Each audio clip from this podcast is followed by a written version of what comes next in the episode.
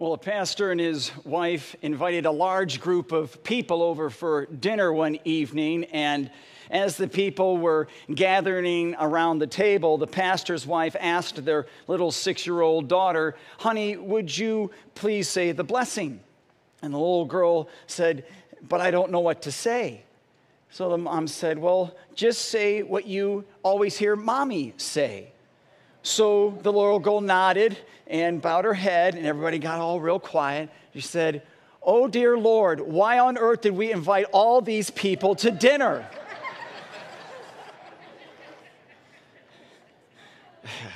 no matter how young or old you are, God invites you to talk to Him in prayer. And while it is true that prayer is this incredible opportunity for you to address the Almighty God of the universe, right, who sits enthroned in power and majesty and glory, what if prayer is more than that? What if God is also a close personal friend who simply wants to hear about the highs and the lows of your normal everyday life? What if the God who spoke the galaxies into existence also wants to chat with you? So, today, what we're doing is we're going to um, start a new series called Let's Chat. And, and we're going to be reminded of the fact that our Lord wants to have this close, intimate relationship where we connect with Him through this thing called prayer.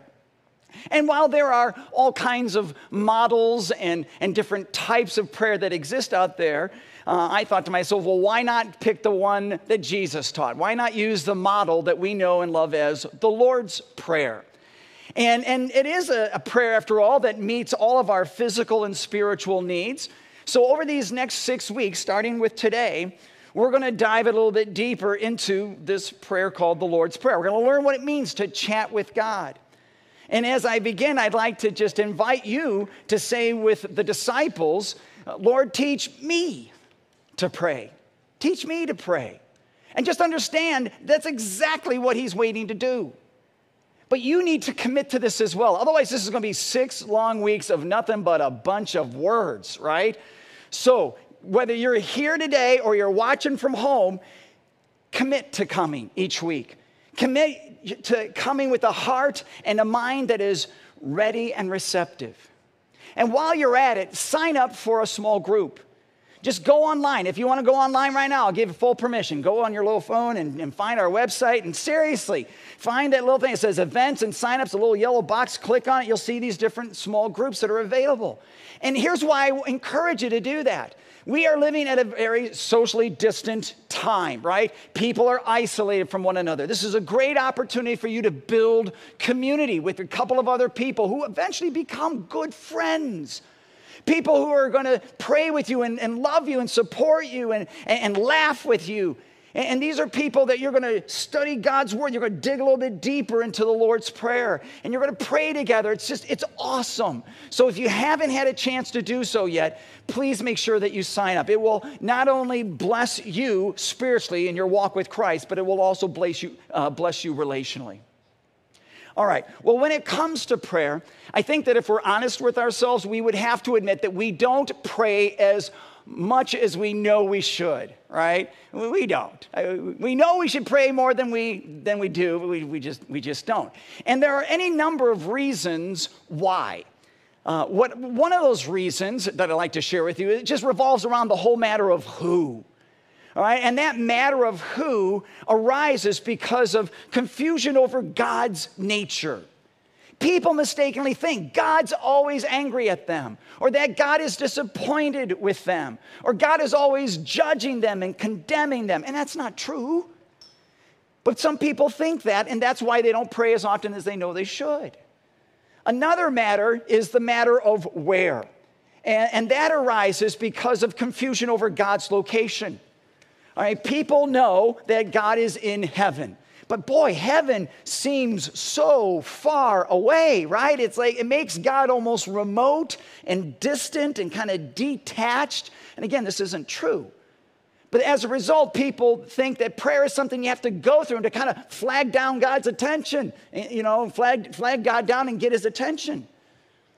A third reason why sometimes people don't pray as often as they know they should revolves around the matter of what. And that arises because of confusion over the content. In other words, some people are confused about what they should be praying for, or what God is interested in hearing from them as they pray, or even what good does it do if they pray in the first place. Now, there are, I'm sure, many other reasons why people don't pray as much as they should, as they know they should. But what I'd like to do is look at these three core reasons that I just shared with you and dig deeper into them and explain how Jesus answers that in this prayer called the Lord's Prayer. So, the first matter, remember, is the matter of who. In other words, to whom should you be praying? And Jesus answers that in the Lord's Prayer immediately by saying, Our Father. And while it is easy for you to just breeze right past those words when you're praying the Lord's Prayer, that is a very important section. In fact, I would argue that it is the most unique opening of any prayer in the history of prayer to start by saying, Our Father. And here's why I say that a name identifies what type of relationship that you have with that other person, right? If it's a formal relationship, you will address them as, you know, doctor or Mr. or Mrs. or pastor. If it's a friend or a coworker or a neighbor, it's more of a, a name, uh, you know, their first name or maybe even a nickname. If it's a family member, it might be a pet name like Little Buddy or Nana or Sweetie or Schnookums or whatever. I don't know. So in my life, there are only three people on earth who will call me dad. And that single word captures my attention every single time. When I'm answering my phone and on the other line I hear dad, that instantly connects me to one of my three kids. And that connection is stronger than iron. And that means everything that they say, any request that they might have, any confession that they might make, all revolves around this context of my relationship to, to them as their dad. What does that all mean? Here's where I'm going with this. When Jesus invites you to start your prayer with the word Father, that's a big deal. You got to understand, that's huge. No other religion in the world addresses God like that, but you can. It, it, father is an affectionate, tender word that not only children use, but adults use as well. And so Jesus invites you to, to address God as Father, just like He does. To think of God as your Father, a, Father just as a, a and, and with the same trust and confidence that any child would have as they go to their earthly Father. Now, another name for Father in the Bible that we read about is the word Abba. I don't know if you've heard of that word or not, but it's best translated papa or daddy. Very intimate word. And, and I'll tell you right now, that word Abba opens up the possibility of unheard of intimacy with God. Again, no other religion in the world addresses God as Abba or Father, but you can. You can start off your prayer, every prayer, by saying, Father, Abba, Daddy. How cool is that? Now, you might be sitting there thinking, well, you know, Pastor Z, I just, I, I, it's been years since I've seriously prayed. It's been a long time. Or I just don't know if prayer is going to do me any good. Or I, I just don't have the time, at least not to do prayer thing right. And you know what? I get that. I do. But whenever that happens, you need to keep in mind these true truths. First, any thought or feeling that stops you from praying is directly from the devil. Satan hates you. Actually, he hates God more, but he doesn't want you to have a relationship with God. He doesn't want you to stay connected to God and His power. So He's going to put into your mind all kinds of doubts and questions. And I'm just saying, look, if you're going to pray, take those doubts and questions, set them aside, and you just start and you say, Father. Second thing you need to know and remember is that God's heart is filled with love for you. He loves to hear from you because He is head over in love with you. He loves you more than anything in the universe. And you know that. He's proven it, right? He's proven it by giving you his son Jesus, who allowed, who allowed himself to be sacrificed and nailed to a cross so that you and I, so that anybody on earth who looks to Jesus in faith as our Savior, so that we can be forgiven and saved and become part of God's family now and forever. That's amazing.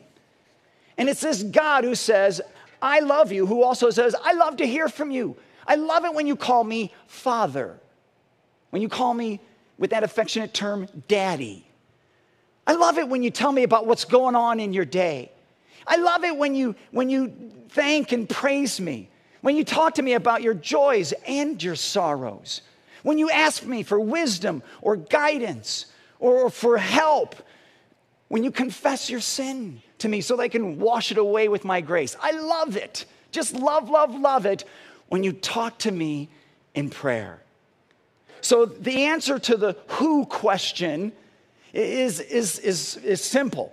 I mean, obviously, you're approaching Almighty God of the universe, but Jesus says, as you do that, just picture, picture God as a loving heavenly Father, as your Abba, right? As your daddy, as somebody who loves you more than anything else in the world. Start, always start your prayer that way.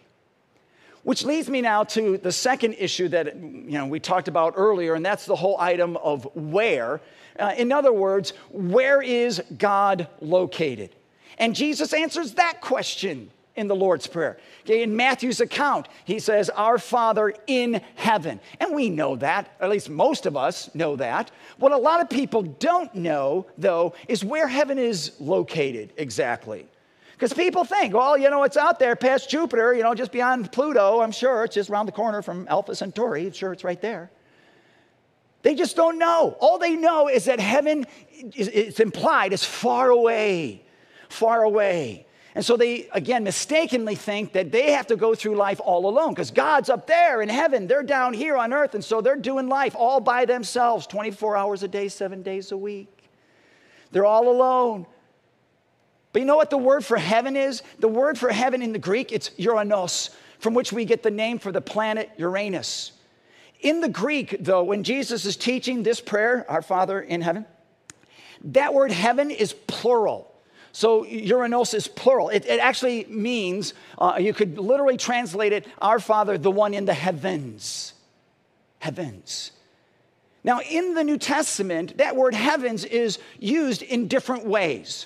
Certainly, it is used to refer to heaven, right? The dwelling place of God, which, by the way, is a spiritual realm because God is a spirit being. It's not a physical place just located outside the Milky Way galaxy. It also, the word heavens also refers, however, to the universe.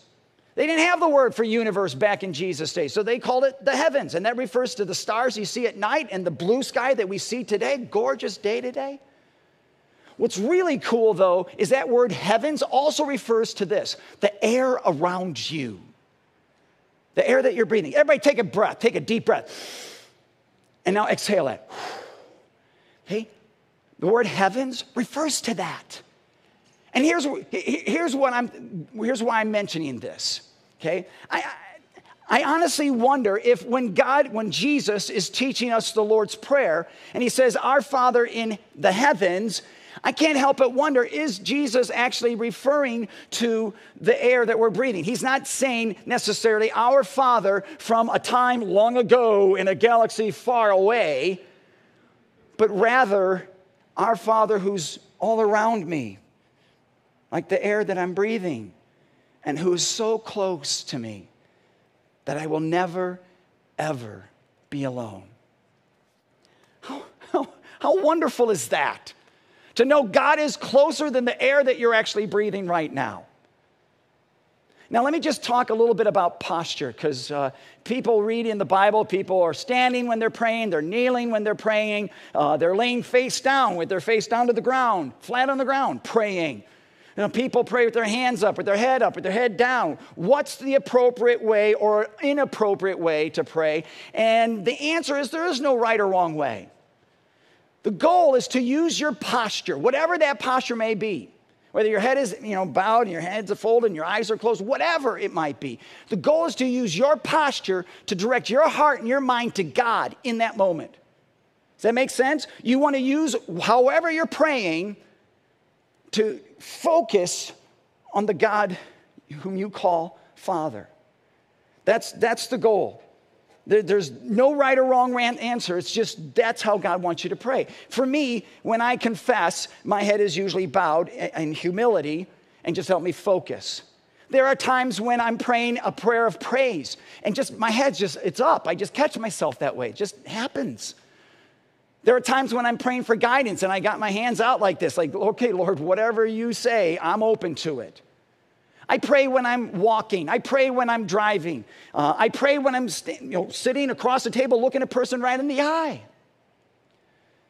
When I first entered into the ministry, about five years into the ministry, I was frustrated with my prayer life. And, and so uh, I, I was talking to a pastor buddy of mine who's kind of a mentor for me. And, and he said, Well, instead of doing what you normally do for your prayer routine, how about this? How about doing, going out and doing something you love and invite Jesus with you? I'm like, That's brilliant. And so I went fishing. and I took Jesus with me. It was amazing. I was out there, it was this beautiful fall October day. Uh, it's in Minnesota, but it was a beautiful blue sky like it. It's the colors of the trees had already changed.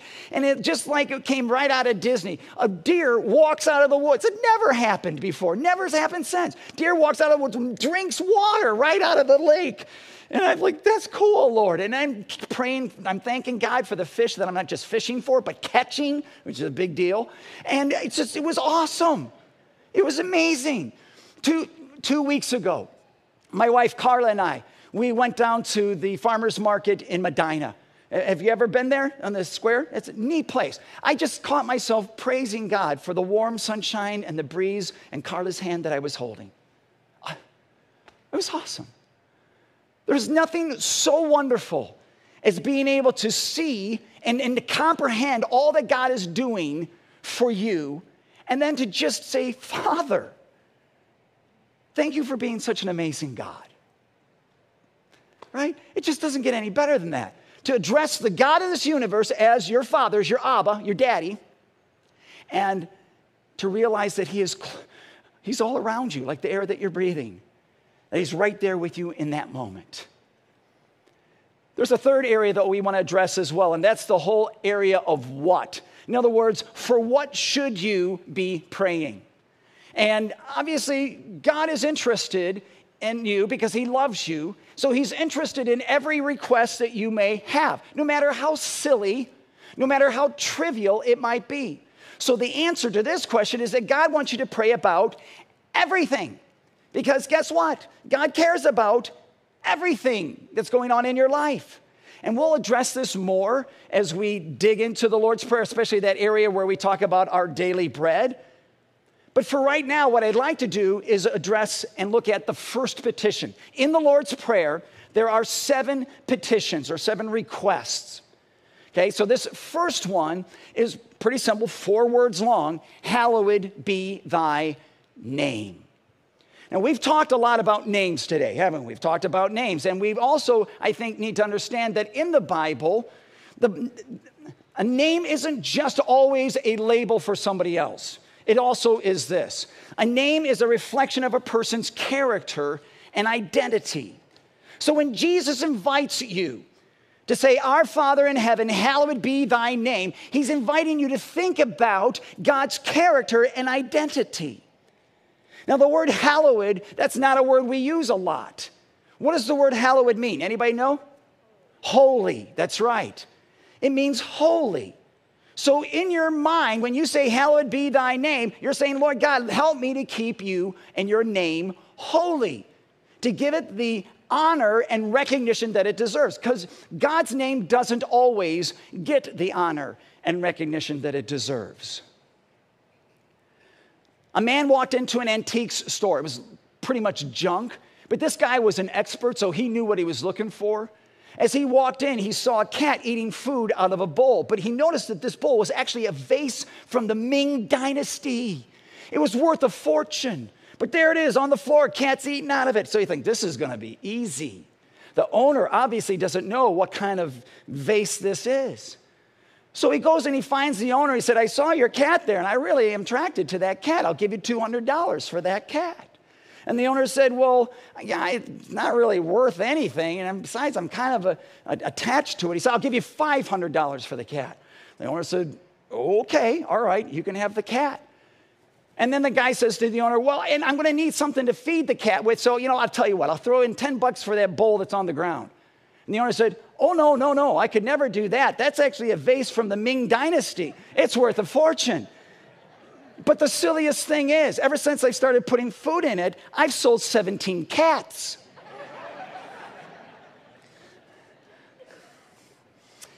All of you attach value to things. Sometimes things that are worth a fortune don't get the value that they deserve. Right? If you ever watch Antiques Roadshow, right? The guy buys this painting from a garage sale, it's five bucks, and it's worth tens of thousands of dollars. It happens. But it also happens with God's name. God's name, remember, it, re- it, represents his character, his identity, his person, his heart, his majesty. Yet we live in a world that trashes God's name, don't we? Right? It blasphemes it, it profanes it, it uses God's name carelessly. I don't know how many times I hear, oh my God. And they're not praying.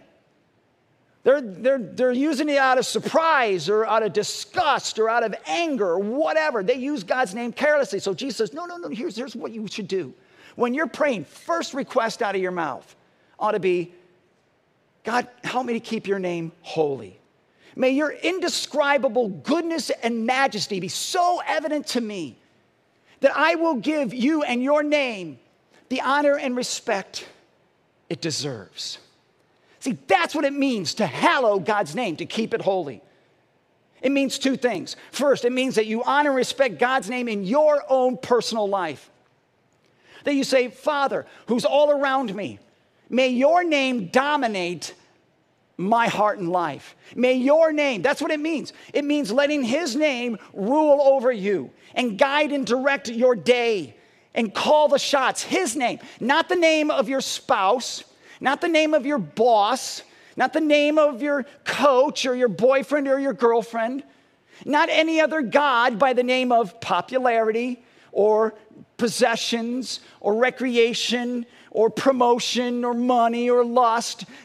God's name. And God's name only should rule. Now, the bad news is that if you're like me, there are times when you do not honor God's name and give it the respect that it rightfully de- deserves. You may not say it verbally, but you show it in the way you live. That's the bad news. We don't let God's name rule and dominate our hearts and lives. The good news is that we can always go to God and admit that failure to Him and trust that what Jesus accomplished on the cross in our behalf, that God will then take our sin and He'll wash it away. He'll, he'll forgive it by His grace. Jesus paid the penalty on that cross for all of our mistakes and failures. That's good news. It's good news because we mess up in this area.